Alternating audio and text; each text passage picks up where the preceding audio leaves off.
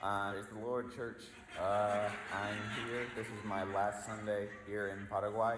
I'm going to be flying out uh, about 7 p.m. on Tuesday and getting in. Well, you didn't get to say the last word. Morning, Wednesday morning. So uh, I'll be there at Tay begin to be messing with people and stirring up trouble. But I just want to, before I head out, say thank you because obviously I wouldn't be here if it wasn't for all of you and your donations and your prayers and just being an amazing church family who has allowed me to have this experience that has changed my life and I won't ever forget a single moment of it. So I just want to say thank you. There you go. So Caleb is coming home. To those of you who are guests here today, you may not know who that fella is. He does bear a slight resemblance to me. That is my second eldest son, and he has been serving on the mission field in Paraguay uh, since September. And so we're excited about him coming home. Um, I do apologize that most of you are going to have to wait a couple of more weeks to see him. His father didn't do the logistics quite as wisely as he should have. I was thinking of my family and not of you. And so I brought him home on a Tuesday, Wednesday flight, and we leave Friday for our annual two week vacation. So you're going to have to, those of you that just love Caleb and want to see him, you're going to either have to come out Wednesday night, go invade his small group on Thursday night, or wait two more weeks when I bring him back.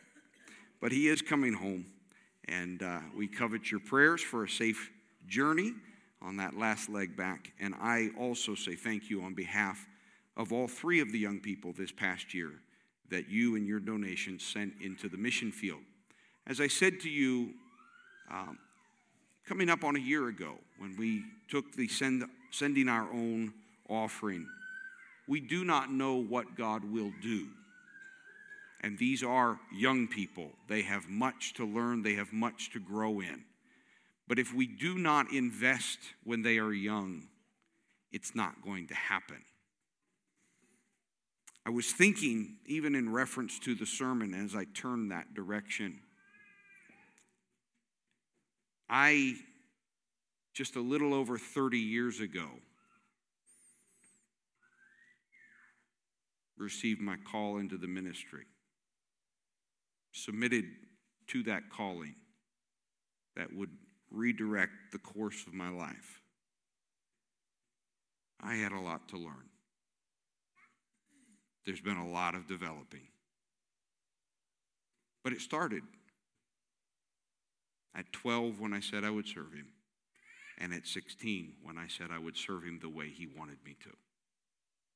So we need to continue to be very intentional because these young people that are just kids are not kids very long. I, I know that in one sense it's heartwarming, and in another sense it drives her batty. But every time I see Kiara, I am reminded. You see Kiara, and you see an educated, poised, quiet. You don't know it, but she's very bullheaded.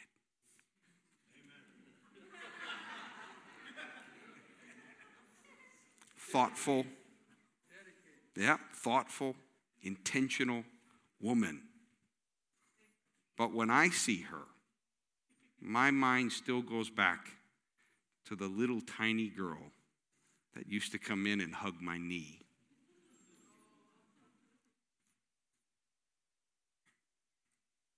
Those years went by really fast. And she now directs our children and our youth program she was, she hugged my knee. Like, that's as high as she could get. Now, she can't get much higher now either, but. I'm sorry, Kiara, but you know me. She is laughing, by the way. Um, they go by very fast. They go by very fast. And so it's very important that we that we be aware. Do not let us not despise the days of their youth. Paul wrote to Timothy and says, Don't let anyone despise your youth. Let us not be a church that despises the youth. Because the youth are not only our future, in many ways, they are currently our present. And so, thank you. Thank you for believing in Taylor and Ryland Faubert. Thank you for believing in Caleb. And like all of our giving, we're not really getting anything out of it, are we? It's not really a whole lot of return. I can't really show to you the return. And yet, as you give to God and as you give into His kingdom, He keeps good books. How many of you found that to be true? He keeps really, really good books. And so I add to my son's voice, thank you for enabling him to go. Thank you for enabling the Fauberts to go in their mission trips earlier this, this past year. And um, I think mom and I are ready for him to come home. Do pray for our home because we know we, we know that we sent a boy away and now a man is coming home. A man that can't pay for anything yet, though. So he still lives in my house and he's still got to answer to me, but he's been living on his own, traveling across the major metropolitan capital of Paraguay on his own, answering to no one, knowing what time he goes to bed or what time he gets up is his and his alone. All of those things of growing up and now he's got to come home like Jesus did at the age of 12 and humble himself and submit to the authority of his mother and his father and to grow in wisdom and stature and favor with God and man. And it's going to be hard. It's going to be hard for mom and I because we sent a boy away and we are tending to welcome home a boy. But he's not a boy. So pray for us and pray for his siblings because they have missed him dearly. Each in their own way have expressed it. And the first day, everybody's going to walk around the house smiling as the raucous sounds of the piano play throughout the halls. But then, the next day, we're going to have had enough. And we're going to want our quiet back. And we're going to want our peace back and all of life will resume in all of its cacophony. So pray for the Beardsley family. We will, um, we will have some fun. We will have some fun. Speaking of life,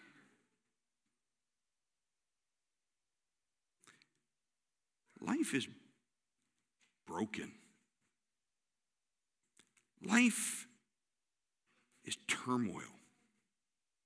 Anybody found this to be true? Life is broken, and life is turmoil. And yet we have to navigate this life. As I think back to the exuberance and the faith and the excitement that I had for life, I was fearful. At 16, I was odd. At 20, I was even odder. I was worried I couldn't get a wife. Who would have me?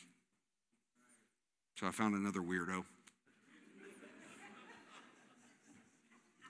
My father had a saying every bent pot has a bent lid. You just got to find the right one. As long as you have the same pot and the same lid bent the same way, it works perfect. You like that one, Sophie? I pray you both are bent the same way. Regina and I are largely bent the same way. But I, I, think back to that period, and, and I already had a call on my life. I already knew what I was supposed to do. I didn't know how I was going to do it, I didn't know what education. But my dad told me, he says, Look, son, until the age of 30, you need to look at this as preparatory. It's not that you're not active, it's not that you're not doing anything, but you need to look at life as if you are preparing. And you need to give yourself a chance to develop your mind, and you need to give yourself a chance to develop your skills. You need to give yourself a chance. Let God develop you. And I did that. I married Regina when I was 23. She was actually already 22. I was about to be 24. And for two years, it was the calm before the storm.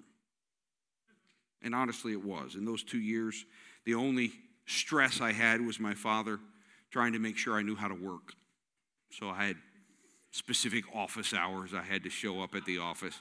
Stuff that I now look at him and go, that was the dumbest move you ever made, but okay. Yeah, I do. I remember a lot of things. They're not all good memories, Dad. Just because I remember them doesn't mean they're good memories. But those two years, and then Regina comes to me and says, I, I, I, I'd like to have a baby. And we had talked that through, and we wanted to have babies. I wanted six, and she wanted two, and that wasn't going to work. And so we decided we would both lay down our demands, and we'd have them one at a time. And generally, unless God does something ornery, that's how that works. You have them one at a time. And so we did. We had them one at a time. So she comes to me. She says, I'm ready to stop working. She had worked as a, as a home health care nurse. And uh, so she said, I'm ready to have, stop and have a baby. I said, okay, that's fine. And Vincent was born. And Vincent's such a great kid, but he was a horrible baby.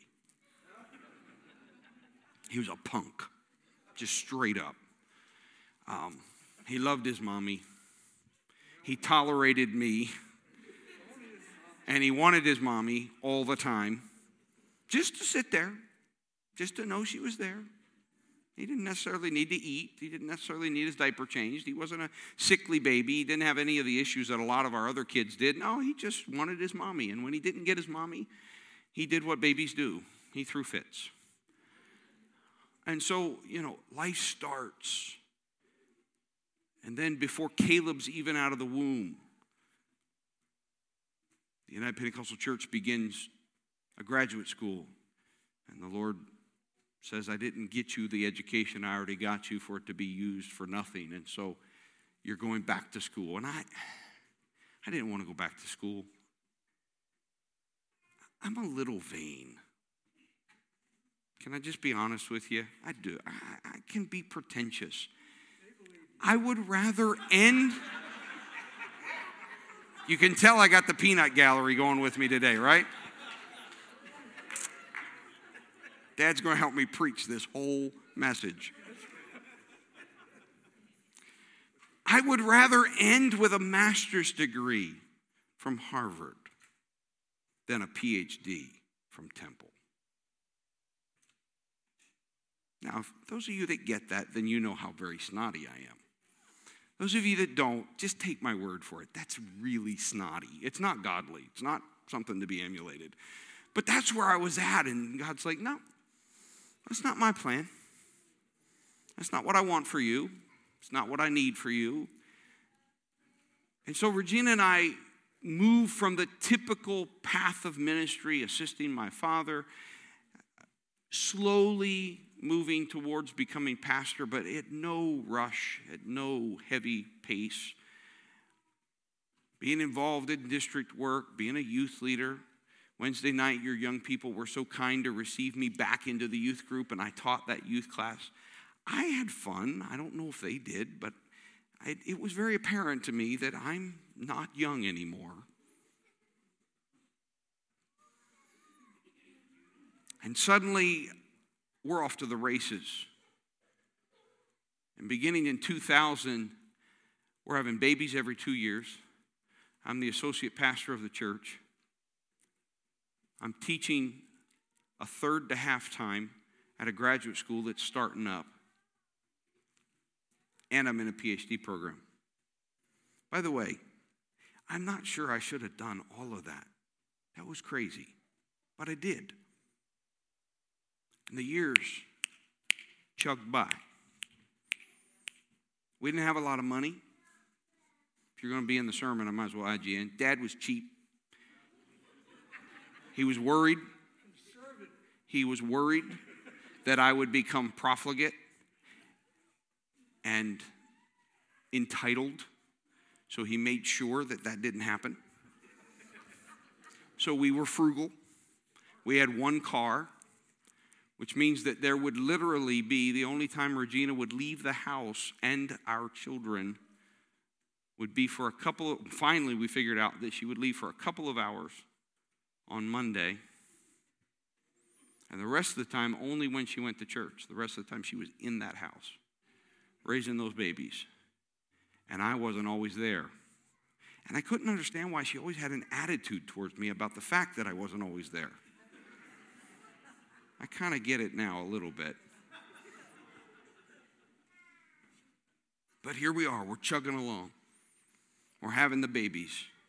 And then in the middle of all of that, my father gets the bright idea because of the winds of the Spirit and the move of the Spirit. And I got to trust that it was, but literally in the middle of all that, he comes down to my house and he says, It's time. I said, Time for what? He said, It's time for you to become the pastor. That's a really odd time, Dad. You know, there's these massive exams that I have called comprehensive exams, and then I got to write a dissertation. Uh, well, we did it. 2005, I become the pastor. I slave on for seven more years. I finish the PhD. The kids are growing, the kids are involved. Regina's getting out a little bit more. We went to two cars just in time to get used to it and add two more drivers. So now I have four drivers in two cars, which is worse than two drivers in one car. I've been glad Caleb's been in Paraguay because it's at least made logistics easier. Life chugs on. I'm doing this not because I'm trying to review my life for you, but I'm hoping that you also are kind of thinking in your mind about your own life. How that very quickly, 16 has turned into 47.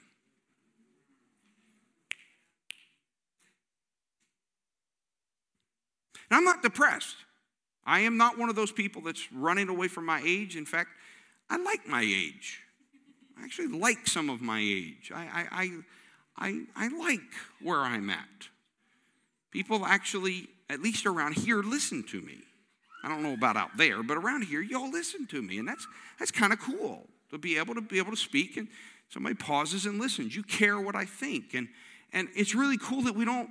I never really did it much anyway, but um, in fact, I, I tried to avoid it at all. But we don't have to wipe any more bottoms. When I pack on Friday or Thursday for vacation, it is a much simpler proposition because we do not have to pack cases of diapers and cases of baby food and cases of wipes and the porta potty to be used multiple times as we make our way northward. My children can actually hold it.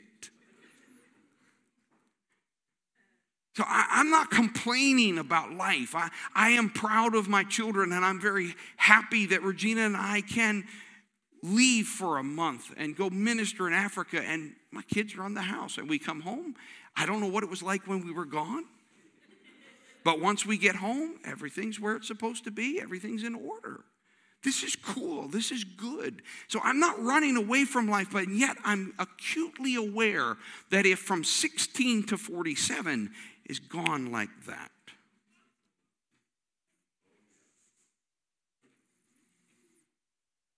I know how to do math, basic math. Add another 31 years onto what I'm at, and I'm sitting there.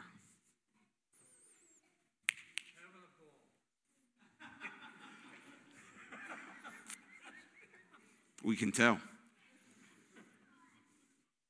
And yet, through every one of those years, there's ups and downs. Through every one of those years, there's challenges. Sitting and holding a baby boy because he cannot go to sleep.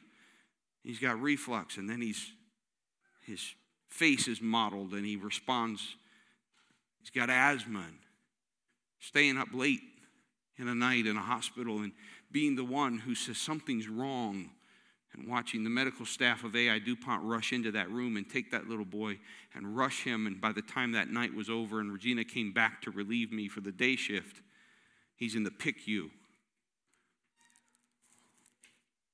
Sees roughness, challenges. Watching my beautiful wife with every baby have this thing show up called headaches, and it gets worse and worse and worse.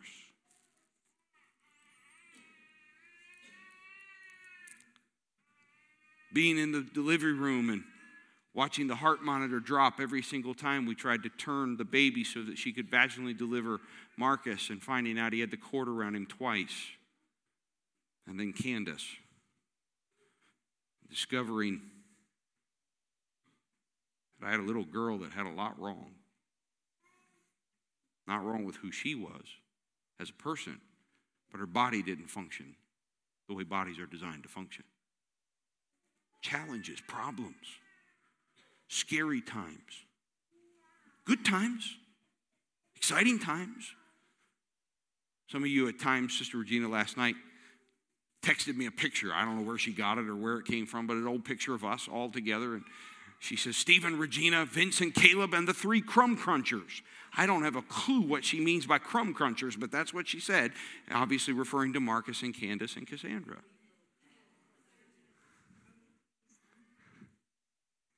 I remember sitting up here as you all received us as pastor, and my wife was pregnant with Cassandra, I believe. Is that right? And so we decided once to really dress up. I went out and bought a brand new suit. And I said, You go buy a brand new dress. She said, What's the budget? I said, Just go get a really nice suit, a uh, nice dress. I want you to look nice. So we, we, we decided that she's going to go Jackie O. you know, Jackie had a sense of style, right? So she finds this gorgeous dress, but there's one problem. She comes to me crestfallen. She says, Steve, the problem is, is I need one size for the top and another size for the bottom. And they come paired. It's probably the only time I've ever done this, dear. I probably should do it more, but I said, okay, buy two dresses. You can use the bottom and the top from two different dresses. She looked really cute that day, for those of you that remember little pillbox hat on her head, beautiful gown. It's good times, it's also rough times.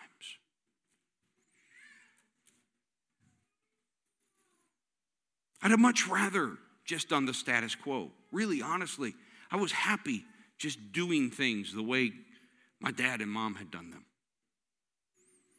But that's not what God allowed me to do then the opportunity comes, and I, I, on the one hand, I'm excited, and on the other hand, I'm fearful. I remember calling my dad and saying, Brother Bernard wants me to be dean. I don't even know how to process this. And I thought for sure he would tell me no, and I was hoping he would tell me no. On one hand, I'd have been disappointed, but on the other hand, I'd have been relieved. But you know my dad, he's a risk taker. So hey, it was very quick. He's like, go for it. Then I hired Lil. Some of you liked it, some of you didn't, but we've weathered it. Then things didn't go right at the deanship. You know, it's a lot of fun to fight with the general superintendent. Not really. And you got to navigate that. And I, I enjoyed what I did, and yet now I got to leave it. Ups, downs, ups, downs. Treated right, treated wrong. Things go according to plan, things don't go according to plan.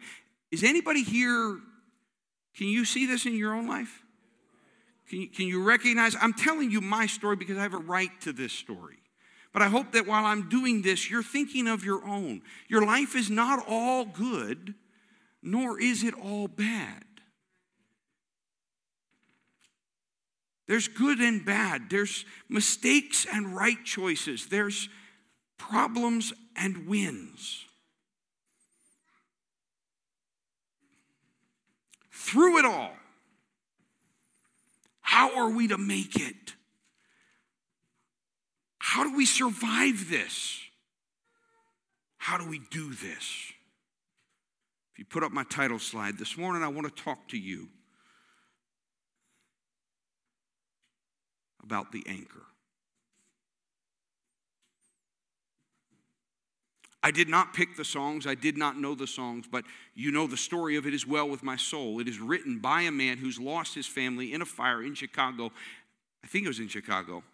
No, it's the other one. He lost his family in a boat and he's now headed to bury them. So he's on the water. My point is, is as he writes this, he's on the water. And his opening motif, if you go back and look at the lyrics of this song, his opening story is about the storms of the sea. And yet it is well with his soul. How? How can life be so full of good and bad? How can life be so full of wins and losses? How can life be so full of health and sickness? How do you weather it? Now, those of you that don't know the anchor, you don't understand how to use the anchor today, I'm begging you pay attention because I have weathered all of this and I am a success and I am more than a conqueror, not because I am powerful and not because I have enough money and not because I'm smart enough, but I have come to rely upon and use the anchor. I use the anchor. And again, I don't want to get into too much trouble here. I do not own a boat. I do not know a lot of things nautical, but I do know one thing. I know what an anchor is for. An anchor is the means for a boat on a moving surface to attach itself to something not moving. That's the point of an anchor. And there are times that you can put a boat on waters with no anchor because the waters are calm. Maybe there's a little bit of a current, but you can adjust, whether by motor or even by a, an oar, maybe a little bit of a sail. It's more than enough to handle life. It's more than enough to navigate where you're going. It's more than enough to get where you're trying to get to. But then there are other times when the winds come up and you do not control those winds. You do not see where they're coming from. You don't anticipate them. And the waves begin to crash and problems begin to happen. And I'm telling you, in that moment, you have got to use the anchor because everything under you's moving.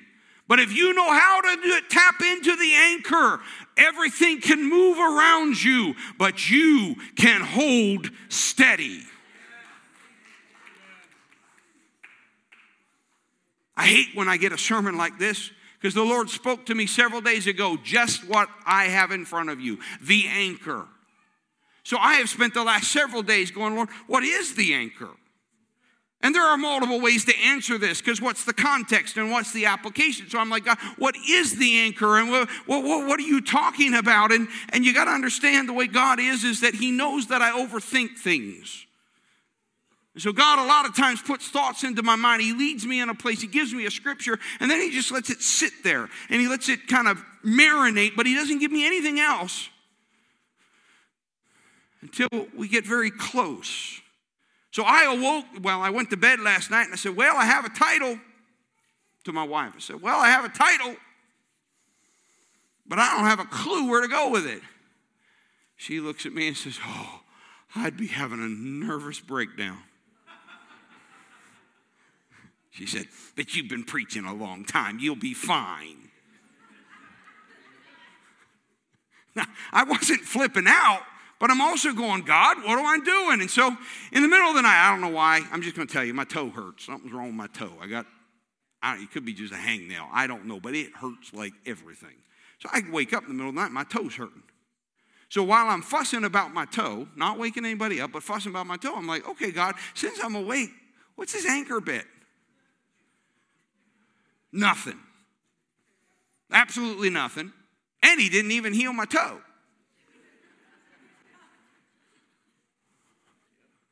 What's the point of that? I'm like, come on, God, I'm a preacher. Heal my toe. It still hurts. So I finally fall back asleep and I wake up this morning I'm moving around and like he typically does, it starts to come to me. You cannot make it in this life, let alone the life to come, if you do not become very, very connected to the anchor.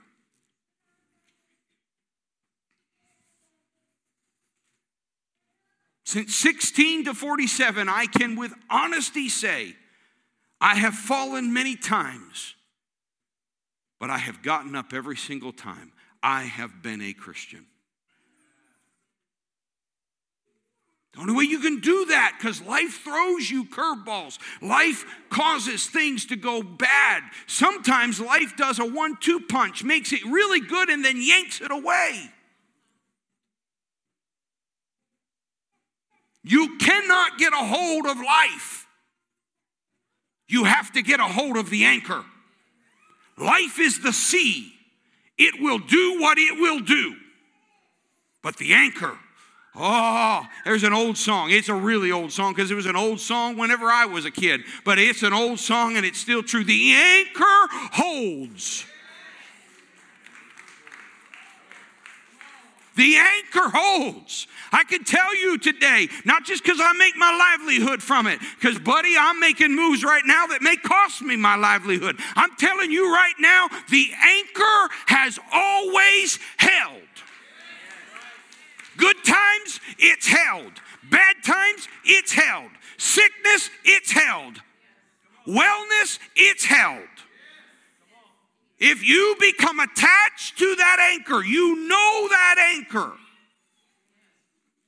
It can't be just mental.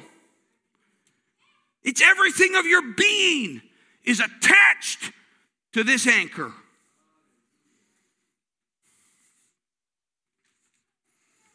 I don't know the specifics, but I do know that every boat, somewhere tied to its main structure, it's not tied to a rail.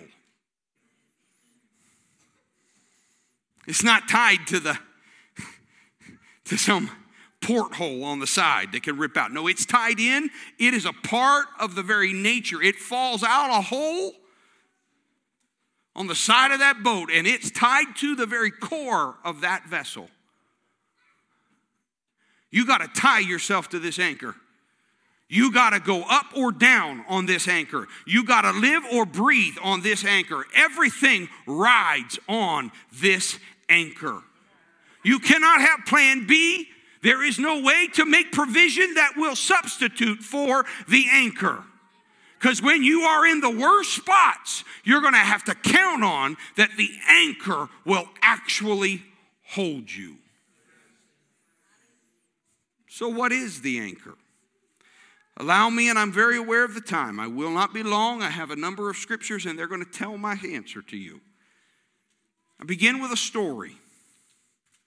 Luke chapter 2, verse 25, we're told that there was a man in Jerusalem named Simeon. He was righteous, he was devout, and he was eagerly awaiting or waiting for the Messiah to come and to rescue Israel. The Holy Spirit was upon him and had revealed to him that he would not die until he had seen the Lord's Messiah. That day, the Spirit led him to the temple. So when Mary and Joseph came to present the baby Jesus to the Lord, as the law required, Simeon was there. He took the child in his arms and he praised God, saying, Sovereign Lord, now let your servant die in peace, as you have promised. I have seen your salvation, which you have prepared for all people. He is a light to reveal God to the nations, and He is the glory of your people Israel. Jesus' parents were amazed at what was being said about him. Then Simeon blessed them, and he said to Mary, the baby's mother, This child is destined to cause many in Israel to fall and many others to rise. He has been sent as a sign from God, but many will oppose him. As a result, the deepest thoughts of many hearts will be revealed, and a sword will pierce your very soul. This is not what you say at a baby dedication. This is not what you say. Yet this old man who knew God and had been waiting for the permission to die but could not die until he had seen the Lord's Messiah because the Spirit of God had promised him he would see the Lord's Messiah. Sees the baby, proclaims that he has now seen the salvation of Israel, and we know the salvation of the world. But then he turns to Mary and says, This baby is not just going to bring you good times, this baby's going to bring you bad times. It's almost like he could see forward to the moment as she knelt there or stood there,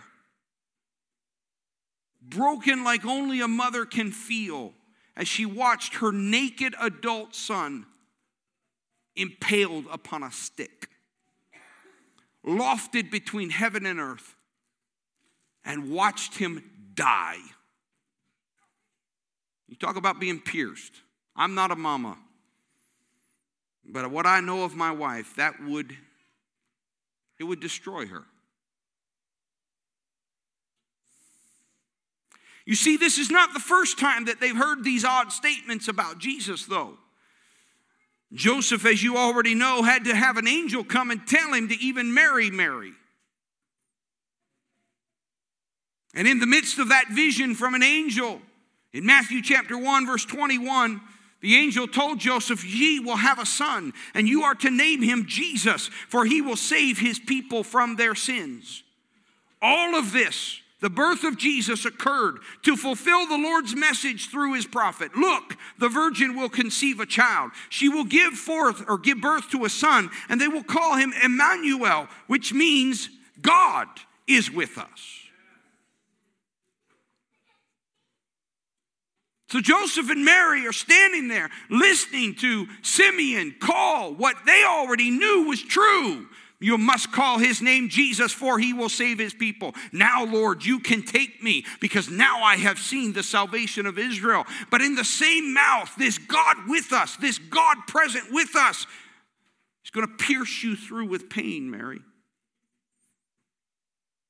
It's not a promise of all will be good just because he's God with us. And then as you read the story of Jesus, he moves forward and he creates relationships and he calls disciples and he walks with them and then he tells them, I'm leaving. His last words before he ascends into the clouds are Matthew chapter 28 and verse 20, the second part. Be sure of this, he says. I am with you always, even to the end of the age. How is this possible? Because he's leaving. He literally ascends into the clouds. None of us created this Jesus. None of us called this Jesus into existence. None of us even know how God became with us. It baffles theological minds, it stretches our brains. We don't know how the infinite can become finite. He says, I will be with you always. Be certain of this. I will be with you always even to the end of the age. John chapter 14, Jesus tells his disciples, they don't fully understand it, but he tells his disciples, I'm going to ask the Father, and he's going to give you another advocate who will never leave you. He is the Holy Spirit who leads into all truth. The world cannot receive him because it isn't looking for him and doesn't recognize him. But you know him because he lives with you. Now, and later will be in you. No, I will not abandon you. I will come to you.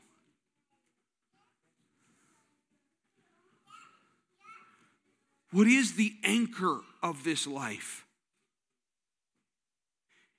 Some of you are tempted to say it's God, and you're right, but that's not specific enough. There is only one God, but it's not just God. Some of you may be tempted to say it's Jesus. And you're right. Because in Jesus dwelt all the fullness of the Godhead bodily. When you see him, he said, you have seen the Father. But that's still not precise enough. The anchor in this world for this season is why you need the baptism of the Holy Spirit. The anchor for this season is why we are a spirit filled church. The anchor for this season, we're not here to tell you you're on the outside until you get on the inside. We're not here to make you feel bad. We're not here to tell you God doesn't love you. We're here to tell you that the only way you're going to make it through the ups and the downs, between the sickness and the health, the problems and the joys, is if you have Him living inside of you. It's got to be tied to the very inner core of who you are. It can't be externally attached. It can't be cosmetic. It can't be out somewhere that can be ripped apart. No, it's got to go down into the inside of you. And in other words, if the anchor doesn't hold, you don't hold. It is so indelibly printed into you that if it breaks, it breaks you. That's why you need the Holy Spirit. You don't need the Holy Spirit to be a member here. I don't like membership requirements because membership requirements turn this into a club. This is a relationship.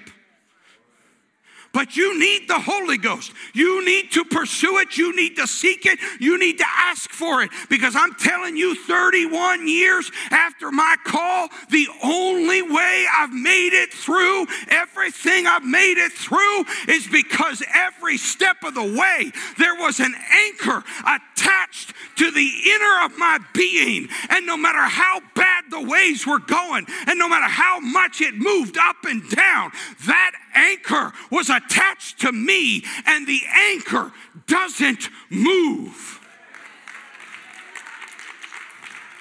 That's why you want His Spirit. That's why you want to seek it. That's why you want to ask for it.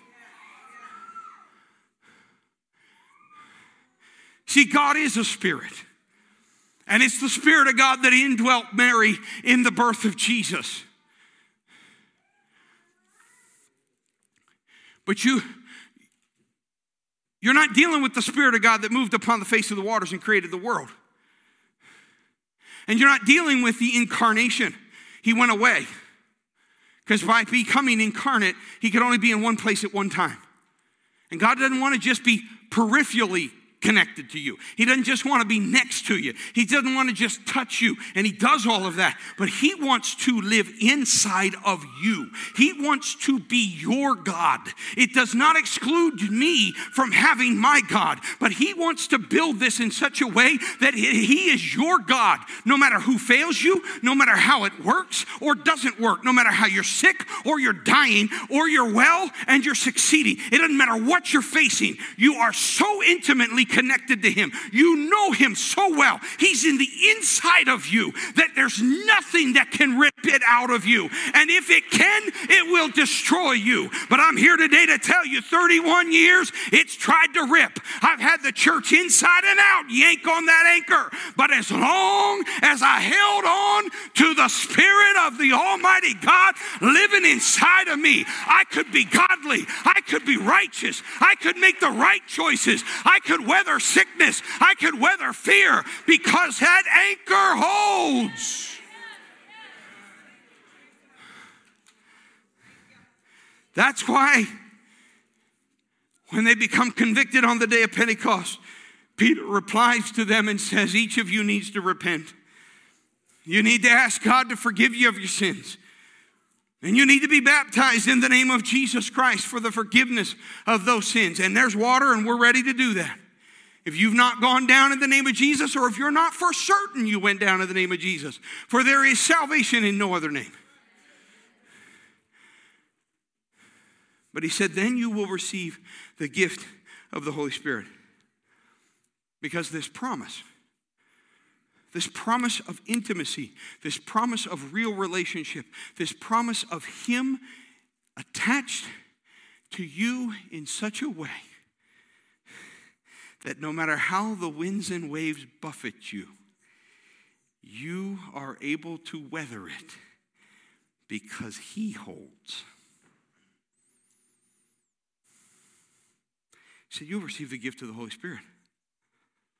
Because this promise is to you, it's to your children, to those that are far away. all who've been called by the Lord our God. As many of you know, Sister Joyce, and I'm big on attribution, so Joyce, I'm sorry, I know you don't like this, but this is part of my ethics and my integrity. Sister Joyce does a number of things for us, as you've already heard. She's working as my executive assistant, Sister Leela's as well. But she likes working with graphics too. So a lot of the graphics, if you like them, she did them. If you don't, I did them. Not really. She did them. Um, so I, all I had, I've never done this. In fact, Joyce is quite aggravated with me because she does slides for almost everybody else, and, and I'm like, I don't, I don't let her touch my sermons. And it's not because I don't trust her, and it's not, it's just, God doesn't give me enough ahead of time. Well, I had a title. I wasn't even sure, but I thought, well, eh, I'm sorry, Joyce, this sounds horrible. Forgive me, but I thought, well, at least she'll have fun making a slide. Even if I change the sermon, at least she made a slide, and she'll know oh, I tried. So I sent her the title. I said, I need a slide called The Anchor. I don't know where I'm going. I don't know what, I don't know what verse to preach. I don't, I don't have anything. I just know the anchor. I don't even know for sure what he wants me to say about the anchor. So she sends me some pretty graphics. I pick which one. She said, If you'll send me the scriptures, I'll take care of it all for you. You won't have to think about it. and trust me, I wanted to send her scriptures, but I didn't have any. I didn't know where I was going, so I wrote her back. I said, forthcoming. Maybe if I talk King Jamesy, it'll get it moving. So we all know the Lord speaks in King James, right? So so I said, forthcoming. And, and so I get here this morning, and here she comes, and she's like, do you need me put in your scriptures? I'm like, Joyce, I, am still, I'm still thinking. I don't, I don't have anything. So I sit down in front of Proclaim, and she's put in the title slide for me. She's put in a content slide in case I want to put any thoughts up, and, and she's put a verse slide. And I don't know why, probably because she's eager beaver, but she's got a verse in there.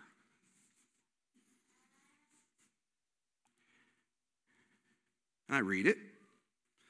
I'm like, oh, look at you. Because it's got the word anchor in it. So I don't, I don't know. Maybe she knows her Bible well. Maybe she used Google. Maybe she used something else. I don't know. I use Google all the time. You want to know how to find scriptures nowadays? Forget a Bible software program. Just use Google. Now, if, that, if that's carnal, it's still Bible. Trust me. It came first through human voices, then it went down on parchment, then it went, or excuse me, on scrolls, then it went down on codices, then it came to printing presses, and now it's on our iPhones and our tablets. Come on, people, the Word of God cannot be destroyed. Stop having a flip out about what the medium is. It's God. Let me just tell you, it's God, and it's getting to you. Whatever format it's coming, it's getting to you. I don't know how she found it. Well, you know me. I'm like, oh, well, what's the context of this? So I go back and I read. And so today, maybe it was dumb luck, maybe it was the Spirit of God. We don't even have to figure it out. But I end this sermon with the passage that she put one verse of in the middle of it. Hebrews chapter 6, verse 16 says, Now when people take an oath, they call on someone greater than themselves to hold them to it. And without any question, that oath is binding. God also bound himself with an oath so that those who received the promise, and I know that the specific context here is referring to Abraham's promise, but this morning I want you to understand that he also made another promise. He said, I will never leave you, I will be with you always. If the waves are jerking you a mile high or dropping you a mile low, I want to be with you.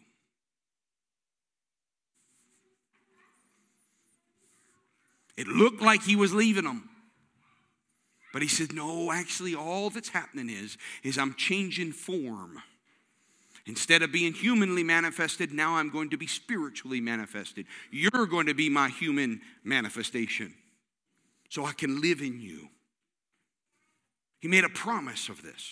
Peter said, This is a promise. It's a promise for you, it's a promise for your children, it's a promise for everyone, no matter how far away they are. It's a promise. Today, I'm here to tell you the only way you make it through this life is the anchor, and the anchor is the presence, the Spirit, the incarnation of God Himself in you. With God in us, nothing can stop. I did not say we would not have troubles. I did not say we would not have sickness. I said nothing can stop us.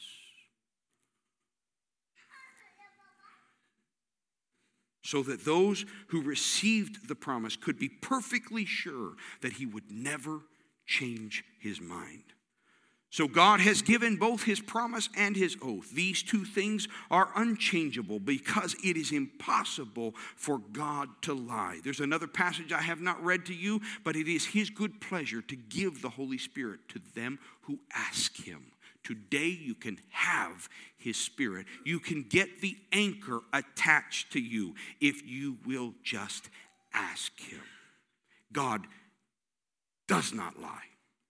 Therefore, we who have fled to him for refuge can have great confidence as we hold to the hope that lies before us. Oh, I got my own fears now. I forgot to tell you. I now have five kids. Now I'm terrified A, they won't find anybody to marry, and B, they'll marry the wrong person.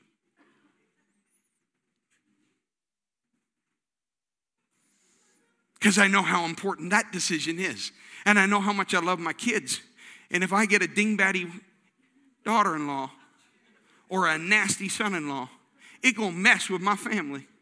And you know me, I don't deal well when somebody messes with my family. So it gonna be all jacked up. The anchor still holds.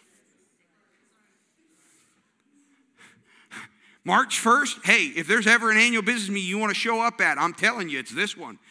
You probably will not ever see another annual business meeting like it. You never, it's going to be a long time till you hear a pastor tell you that he spent $200,000 out of your reserve. I'm telling you, you want to show up March 1st. Just show up for the show. telling you, you don't want to miss it.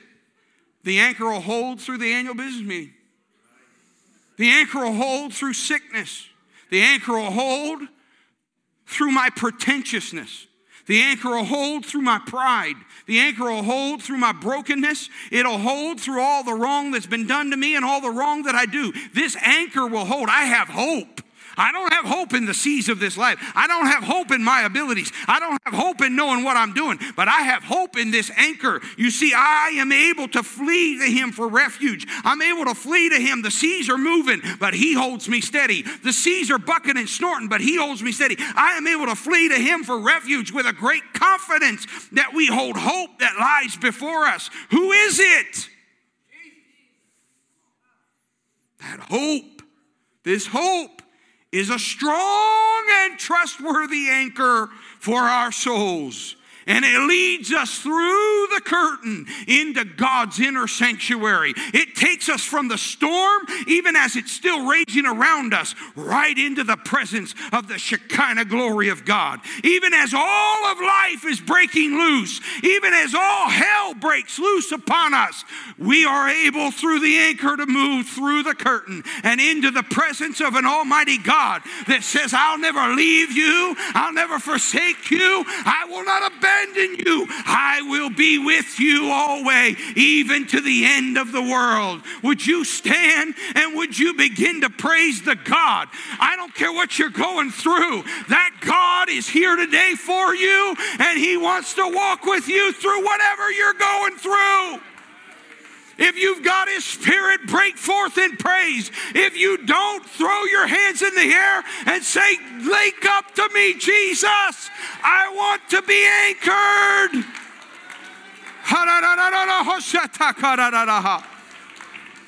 Hallelujah! Hallelujah! There is no God like our God.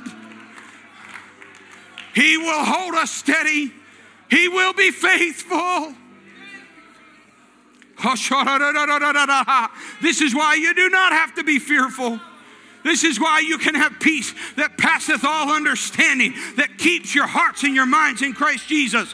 This is why you can have joy unspeakable and full of glory, because it's not residing on this life, it's about the anchor. And I'm here today to tell you the scriptures tell you it holds, and 31 years it's held. He is steady, He will not fail you, He will not abandon you.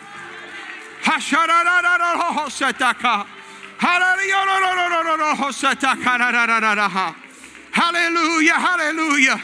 This altar's open. Would you come? Would you make yourself available? Church, be sensitive. If there's someone praying and you feel to pray with them, please do so.